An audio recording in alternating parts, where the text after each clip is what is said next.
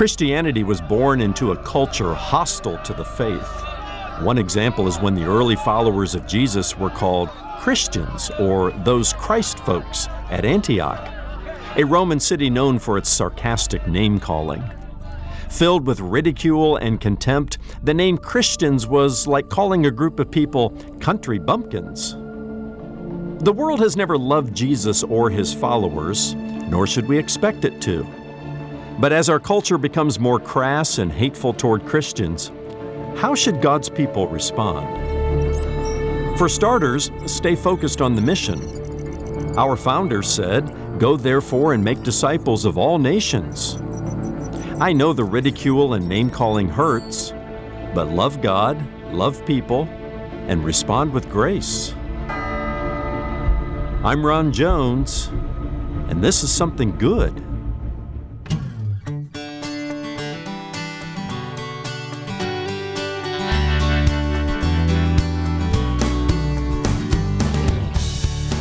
Hello and welcome to Something Good with Doctor Ron Jones, lead pastor at Atlantic Shores Baptist Church in Virginia Beach, Virginia. My name is Brian. Thanks for tuning in. Well, Christianity is under attack like never before in America. Ridicule, frivolous lawsuits, open hostility from the mainstream media as well as social media. How should we respond? For answers, Ron takes us back to the very beginning of the church and to a body of believers who face severe persecution of their own. Online, you'll find us at something good radio dot org, where you can listen to the broadcast on your schedule. You can also subscribe to our podcast at Spotify, at Apple Podcasts, or wherever you get yours. From Acts chapter eleven and his teaching series, A D. Acts of the Apostles, here's Ron with part two of his Something Good Radio message, The First Christians. Barnabas is the kind of guy that just his personality and nature, when he walks into the room, you know, he's he's he's loving on people, he's hugging on people. Uh, he's the perfect guy to go into a situation and even into a culture that might be a little bit tense. A gracious person like that might be able to uh, soften the tenseness that is there. And it says that Barnabas, you know, has a ministry while he is there. And a great many people were added to the Lord. Uh, but Barnabas was smart enough to know that the church needed more than just uh, Mister Smiley uh, to show up. Uh, as contagious as he was as a person and as encouraging as he was. So, so Barnabas, who, who was um, captivated by what he saw of the grace of God coming to the people in Antioch, he, he's smart enough to realize the church needs more, and so he sends off to Tarsus for, for Saul. Remember Saul of Tarsus? We know him as the Apostle Paul. The last time we read about Saul, I believe, was in Acts chapter nine and verse thirty. And by this time, he, he's escaping Caesarea because a threat has been made on his life. And he, he goes to uh, from Caesarea to Jerusalem, or not to Jerusalem, but rather to Tarsus, his hometown. He basically goes home. And he's there for a period of time, uh, no doubt uh, living out his faith and ministering in Tarsus. But God had bigger plans for Saul. And um, Barnabas brings him from Tarsus to Antioch. I, I say it's a second dose of the grace of God. One came in the person and personality of, you know, Mister Encouragement, uh, Barnabas himself. The second came in the apostle that we know as the Apostle of Grace. Who, who otherwise, his personality was known to be a little gruff. I mean, he's Saul of Tarsus. Uh, he, he, he was, uh, you know, the, the, the, the terrorist who, who murdered Christians. And he's not as effervescent as Barnabas is. He, he's not Mister Smiley. No, he's Mister Straight Shooter. But it's exactly what the church needed. It, it, it needed someone to teach them about the grace of God. Uh, not just let it pour out of every, you know, uh, pore in your body, but uh, through your personality and all that, but, but to actually teach them about the grace of God. And this is what the Apostle Paul does. Through all of his New Testament letters, he, he, he's so captivated, so amazed by the grace of God, Paul is. The grace of God in his own life, that you just can't, you just can't read through the New Testament, but without getting the sense, as we call him, he's He's the Apostle of Grace. Let me give you one example. Hold your place here in Acts, and let's go to First Timothy chapter one for a moment. And Paul is writing to his disciple, his protege, uh, Timothy, and he says in verse twelve, I thank him who has given me strength, Christ Jesus our Lord, because he judged me faithful, appointing me to his service. Though formerly I was a blasphemer, a persecutor, and a violent aggressor. And that's what Paul was. He was a first century terrorist, the terrorist from Tarsus. He says, but I received mercy because I had acted ignorantly in unbelief. He says, and the grace of our Lord overflowed for me with the faith and love that are in Christ Jesus. The saying is trust, trustworthy and deserving of full acceptance that Christ Jesus came into the world to save sinners, of whom I am foremost. You see, Saul, who later became Paul, never got over the grace of God. It never became commonplace for him. He never uh, became indifferent to the grace of God. He was forever amazed at just how kind and how gracious and merciful and generous God had been to him. Uh, nobody knew just how much he deserved the eternal judgment and damnation of God more than Saul did. But but he, he writes over and over again about the grace of God. And, and Barnabas had gotten a little taste of Saul, and, and he knew him, and he was there in some of the beginning. And, and, and Barnabas could, could leak grace into the congregation, yes, through his kind and generous and encouraging personality, but he knew the church needed something more substantive. And so Saul comes, and they minister in Antioch for about a year, just pouring the grace of God into this place. How amazed are you at the grace of God? I mean, really, we, we sing about it, amazing grace, how sweet the sound that saved a wretch like me. I once was lost, but now I'm found, was blind, but now I see. Uh, do you just let your words mumble over that, or are you still amazed by the grace of God to where you just haven't gotten over it yet? It, it just still impacts you that, that, that, that God would be so kind and so gracious and so generous to you. And th- this was Paul. Let, let us never become indifferent to the grace of God. You know, as part of our strategy, we, we talk about the five G's around here: gather, grow, give, go. And we say, let's do that within a grace-filled community. Does grace just pour out of every, you know, part of you that oozes in conversations? Maybe that's part of your personality and you're more natural in that, or, or maybe the Holy Spirit has just so impressed you with the grace of God that you, you, you can't help but be kind and gracious to other people. That's what the body of Christ is. Even in the midst of a culture like Antioch that was full of ridicule and contempt and hatred for Christians, a culture that's kind of becoming our own culture. How do we respond to something like that? Well, we stay focused on the mission. There's a mission that is bigger than all of us, but we also respond to such ridicule and contempt with grace. With grace. Not returning insult for insult. We will never insult the pagan world into faith in Jesus Christ. We will never ridicule them back enough to where they say, okay, you know, you're right. No, we'll, we'll love them to Christ. Uh, we, we will be kind and, and gracious to them. Why? Because we are recipients of the grace of God. For by grace you have been saved through faith, and that not of yourselves. It's the gift of God, which, by the way, differentiates Christianity from all the other major world religions. I'm talking about uh, Christianity, Islam, Buddhism, Hinduism, and Islam. Christianity is the only one that talks about salvation by grace. It's, it's the gift of God, the generous expression of God toward us, how kind and how gracious he is. Don't ever get over that, friends. And, and become so impacted by that that it just, it just oozes out of every pore in your being and, and lubricates the body of Christ with kindness and graciousness, such that if somebody from the world walks in there, they're like, what's going on in this place? I've never met such kindness, because it's a hard, cruel world out there. It's a dog-eat-dog world out there, and our world is becoming more coarse, more hardened, more loveless, What an opportunity for the body of Christ to shine, right? As, as recipients of the grace of God, to be grace givers and, and to just let it pour out of every aspect of us. So how do we respond in a culture like this? Well, we stay focused on the mission. We respond with grace. Thirdly, respond with what I call tangible generosity. Uh, let's read on in verse twenty-seven.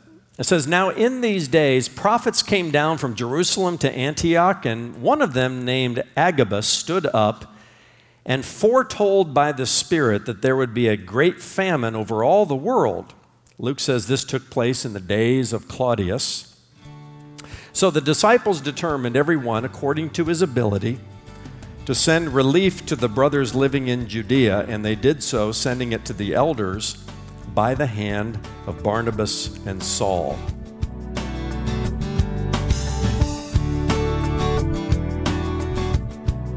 Still ahead, the second half of today's Something Good Radio message with Doctor Ron Jones. Something new is happening at Something Good. At something good radio dot org, we just released a brand new streaming platform for Something Good Radio and Something Good Television. You'll also find Something Good Travel, Something Good Courses, and the new Something Good Digital Library, where you can search for biblical answers to your questions from nearly thirty years of Ron's Bible teaching ministry. Watch, listen, and download for free, and when it's convenient for you. That and a lot more is available now at something good radio dot org. Something Good exists only through the faithful prayers and financial support of listeners just like you. And remember, when you send a special gift today, we'll say thank you with a gift of our own.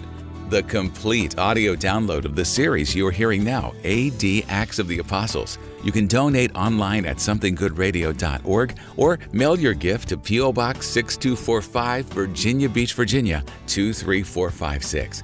You can also call our offices at seven five seven, two seven six, one zero nine nine. And now here's Ron with the rest of today's Something Good Radio message, The First Christians. Uh, just a couple of things here. It says that um, in these days that prophets were in and around the church. A prophet in the Bible uh, is somebody who does two things: foretells the future and or forthtells the Word of God. There were prophets in the Old Testament uh, where God predicted the future for these through these prophets. They foretold the future. And by the way, the standard for an Old Testament prophet was uh, whatever he foretold, as uh, as he said, "Thus saith the Lord," one hundred percent of it must come true, or he was considered a false prophet. So you can just scratch off all of, you know, horoscopes and astrology and Nostradamus and all that kind of stuff, because they don't they don't you know achieve that standard of one hundred percent accuracy. During the apostolic era, there were still some prophets who foretold the future. Uh, the prophetic ministry today is primarily the forthtelling of the Word of God. That's a whole other conversation. But there was a prophet back in the first century named Agabus, and this is the only time that we're, uh, we're, we're told of him. And he foretold about a famine that was going to happen. Luke even puts it in a historical context. He says this took place in the time of Claudius. Um, And this famine took place, and, and the early church, in anticipation of this, what did they do? They received an offering. They, they passed the plate, and, and they, they put tangible expression to their response to the grace of God. Why do I say that? Now, the Bible tells us in John chapter three and verse sixteen that God so loved the world that he, finish it with me, he gave. He gave. Uh, not just, um, you know, he said in a, an emotional kind of way, "I love you." No, in a very tangible way, he expressed his love. He gave his one and only son. I always like to say the God of the Bible is the most generous being in the universe. And we who are on the receiving end of his generosity, how can we not be, A, generous of spirit toward other people, kind and gracious in our responses to them, and secondly, B, uh, have a tangible expression of that generosity through giving. And I want you to notice here, it says, in verse um, twenty-nine there, everyone according to his ability participated in this offering for these needy people in, Ju- in Judea who were going to be impacted by, by the famine. Everyone participated. It wasn't just ten percent. It wasn't twenty percent. It wasn't the eighty twenty thing. Everyone according to his ability. In, in other words, you know, it, with the economy God has given you, you, you respond. It's not about equal gifts, but, but equal sacrifice. And, and they didn't have to, you know, worry about, you know, whether they would give a, a, a big offering to this. Everybody participated. And when everybody participated, wow, it was, it was a great thing. You know, I know some of you, perhaps, have been dancing around, you know, that intersection between your faith and your finances for long enough now.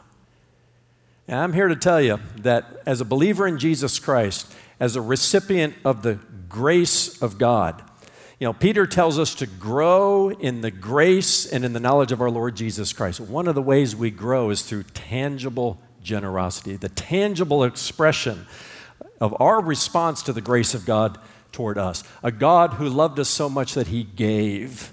Listen, if you're not a more generous person, tangibly speaking, with the things that God has entrusted you, if you're not more generous today than before you met Jesus, you need to examine your heart. My son, uh, Reagan, when he was little, when he was in kindergarten, we introduced him to football. And uh, he, he's not a football player today. Uh, those of you who know him, uh, if he were to stand up, you'd say, no, he plays basketball, and he does. He plays college basketball. But when he was a kindergartner, we put some, you know, football pads on him and put him into a Uh, Pee Wee football league, and we soon learned that probably football was not in his future because he, he'd be sitting there and the ball would snap, and, and you know, you know, football's a contact sport, and all the kids would, boom, they'd contact. He had a way of kind of turning this way and running away from the contact. And it was amazing how he could come around just when the whistle blew and right where the ball was, there he was, every time. But he avoided the contact, all right? Ah, we...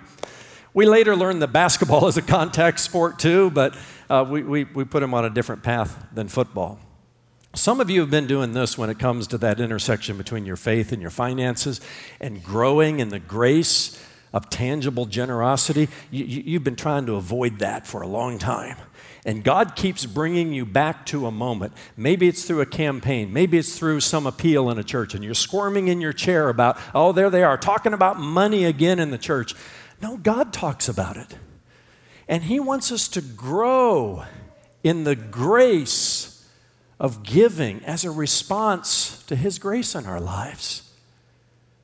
And it's no accident that Luke, as he's telling the story of the book of Acts here, puts this little story about this prophet named Agabus right here in the context of the church responding to a culture of ridicule and contempt and responding with grace, responding with grace, first through Barnabas, then through Paul, and then through an opportunity to give graciously and generously.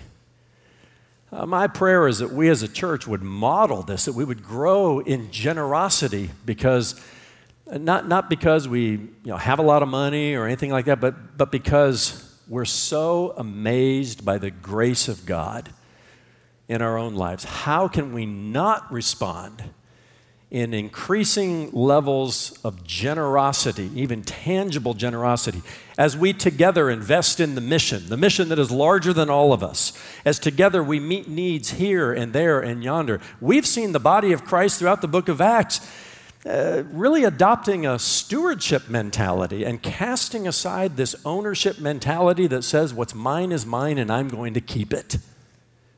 No, this is an early church that says, what's mine is God's, and I'm going to share it as the opportunities come along.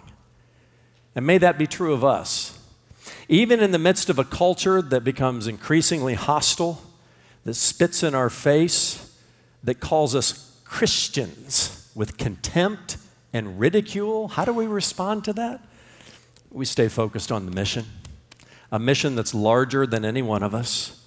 We respond with grace, with kindness, some through kind and gracious personalities like Barnabas, certainly through the teaching of the Word of God as we, as we lubricate this place with a grace grace-filled community, always amazed by the grace of God, and then through tangible expressions of grace and generosity as those opportunities arise. We're, we're living in different times today. Cultural Christianity is gone. And I don't think that's such a bad thing, because now we get to wake up as a church. People have been saying for decades, as long as I've been in the ministry, we want to get back to being an, an Acts two kind of church. Well, here we are. That culture is beginning to return. Maybe not in a Roman candle kind of way, but certainly in a way where the ridicule, the nicknames, the contempt come. And let's equip ourselves with a, a biblical response, even as we talked about today.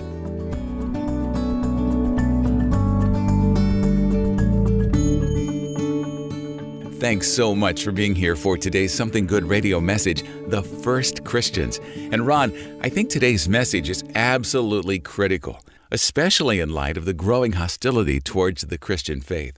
With that in mind, maybe now is a good time to reiterate the three major steps you covered and perhaps offer an example of what it looks like in real life.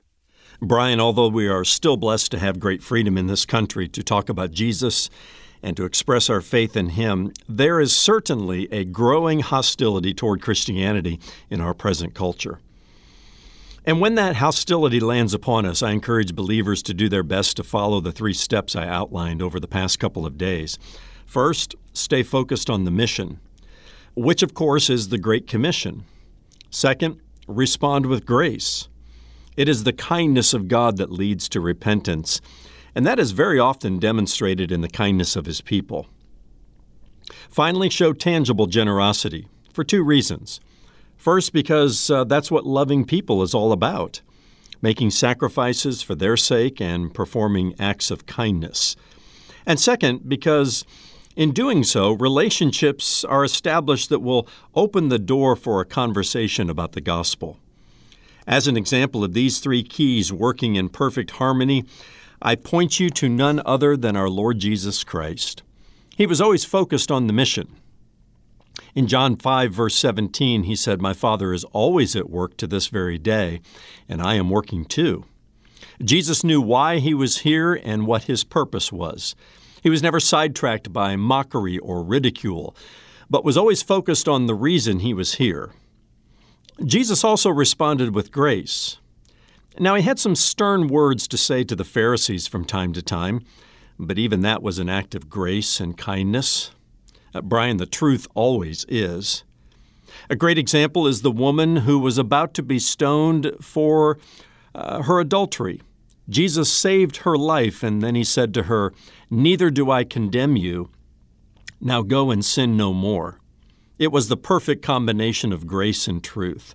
Jesus neither condemned her nor condoned her actions. And finally, He was always performing acts of generosity, healing people and feeding people and teaching them the truth of the Scriptures. There's our example, Brian. Quite an example to live up to, and yet uh, He has given us the power of the Holy Spirit to carry out these three steps. It's up to us to tune out the noise and stay focused on the mission. That's Doctor Ron Jones with some final thoughts about the right way to respond when people are openly hostile to our faith. Well, Ron, as we wrap up this edition of Something Good Radio, tell us where you're headed tomorrow as you continue your journey through the book of Acts. Brian, it's no secret that our present culture is fascinated with the concept of angels.